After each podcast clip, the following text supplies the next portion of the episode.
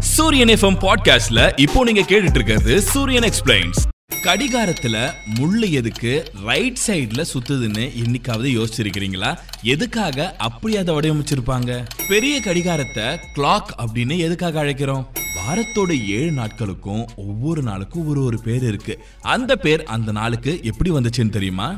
நீதிக்கு கண்ணு இல்லைன்னு நாம ஏன் சொல்றோம்னு தெரியுமா? அது மட்டும் இல்லாம ஒவ்வொரு நீதிமன்றத்திலும் இருக்கிற நீதி தேவதையோட கண்கள் எதற்காக கட்டப்பட்டிருக்குன்னு உங்களுக்கு தெரியுமா? எல்லாமே இருக்கிற ஒரு நாட்டை உட்டோப்பியா அப்படின்னு ஏன் சொல்றாங்க தெரியுமா? கடிகாரத்துல முள்ளு எதுக்கு ரைட் சைடுல சுத்துதுன்னு இன்னைக்காவது யோசிச்சிருக்கிறீங்களா? எதுக்காக அப்படி அதை வடிவமைச்சிருப்பாங்க? பண்டைய கால கடிகாரங்கள்ல முட்களும் கிடையாது எந்த ஒரு எண்ணும் குறிப்பிடப்பட்டிருக்காது. அது மணி அடிச்சு தான் உங்களுக்கு நேரத்தையே சொல்லும். அதுக்கப்புறம் வந்த கடிகாரங்கள்ல மணி நேரத்தை காட்டுறதுக்கு மட்டும் ஒரே ஒரு முள்ள வச்சிருந்தாங்களாம். அதுக்கப்புறமா துல்லியமா நம்மளுக்கு நேரத்தையும் நிமிடத்தையும் காட்டக்கூடிய கடிகாரத்தை வடிவமைச்சாங்க.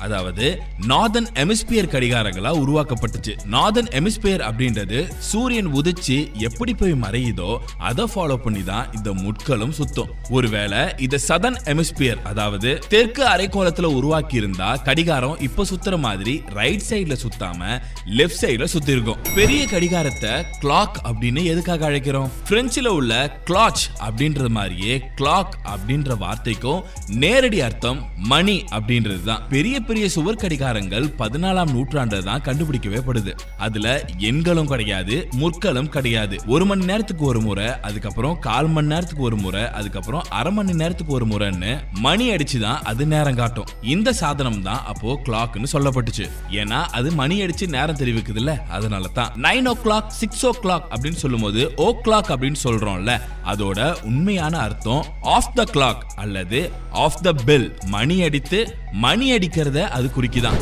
வாரத்தோட ஏழு நாட்களுக்கும் ஒவ்வொரு நாளுக்கும் ஒரு ஒரு பேர் இருக்கு. அந்த பேர் அந்த நாளுக்கு எப்படி வந்துச்சுன்னு தெரியுமா? ரோம் நாட்டு புராணங்கள்ல இருந்து இது தொடங்கியிருந்தாலும் இந்த பேரை நாம வைக்கிங் கிட்ட இருந்து தான் எடுத்திருக்கோம். சண்டே அதாவது ஞாயிற்றுக்கிழமைன்றது சூரியனுக்கு புகழ் சூட்டுவது அப்படின்னு அர்த்தம். மண்டே அப்படின்றது சந்திரனுக்கு புகழ் சூட்டுவது அதாவது திங்கக்கிழமை. டியூஸ்டே அப்படின்றது ஜெர்மானியர்களோட போர்க்கடவுளான டியூவ்ல இருந்து பெறப்பட்டது அதாவது செவ்வாய்க்கிழமை. வெட்னஸ்டே அப்படின்றது ஓடன் அப்படின்ற கடவுளோட பெயர்ல இருந்து வந்தது. அதாவது புதன்கிழமை. தோஸ்டே அப்படின்றது இடிமின்னலோட கடவுளான தோர குறிக்கிற ஒரு சொல். அதாவது வியாழக்கிழமை. ஃப்ரைடே அப்படின்றது நார்ஸ் மக்களோட காதல் கடவுளான ஃப்ரிக்க குறிக்கிற ஒரு வார்த்தை. அதாவது வெள்ளிக்கிழமை. சாட்டர்டே அப்படின்றது ரோமாபுரியன் கடவுளான சாட்டனை குறிக்கிற ஒரு வார்த்தை. அதாவது சனிக்கிழமை.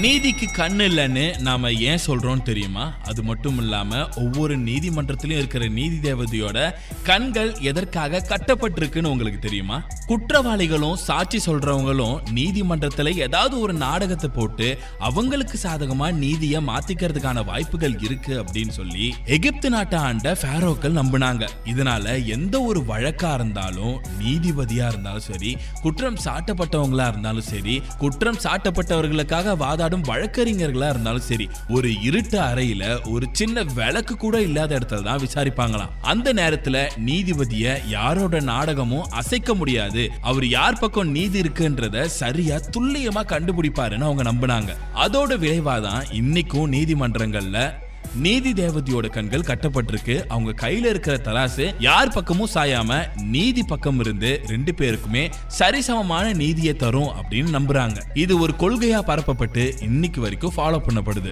எல்லாமே இருக்கிற ஒரு நாட்டை உட்டோபியா அப்படின்னு ஏன் சொல்றாங்க தெரியுமா? ஆயிரத்தி ஐநூத்தி பதினாறுல ஆங்கிலேய தத்துவ ஞானி சர் தாமஸ் மூர் உட்டோபியா அப்படின்ற வார்த்தையை உருவாக்குனாரு. அப்போதைய ஐரோப்பிய சமுதாயம் எந்த மாதிரியான வாழ்க்கை முறையை வாழ்ந்துட்டு இருந்தாங்களோ அதே மாதிரியான வாழ்க்கை முறையை கொண்ட ஒரு கற்பனையான சமுதாயத்தை பத்தின ஒரு நூல் அவரு ஏற்றினாரு. அதுக்கு அவரு உட்டோப்பியான்னு பேர் வச்சாரு. உட்டோப்பியா அப்படின்றது ஒரு கிரேக்க சொல். அதுக்கான அர்த்தம் எங்குமே இல்லாத அளவுக்கு அப்படின்றது தான் அதுக்கு தாமஸ் மூர் ஒரு விளக்கமும் சொன்னாரு. எல்லா வளங்களும் லட்சியமும் நிறைந்த ஒரு உலகம் எங்குமே இருக்க முடியாது. ஆனா அந்த மாதிரி அதை உருவாக்குறது நம்ம கையில தான் இருக்குன்னு சொன்னாரு. நாமளும் நம்மளுடைய நாட்டை ஒரு உட்டோப்பியாவா மாத்தணும் அப்படின்றது தான் அவருடைய ஆழ்ந்த கருத்து.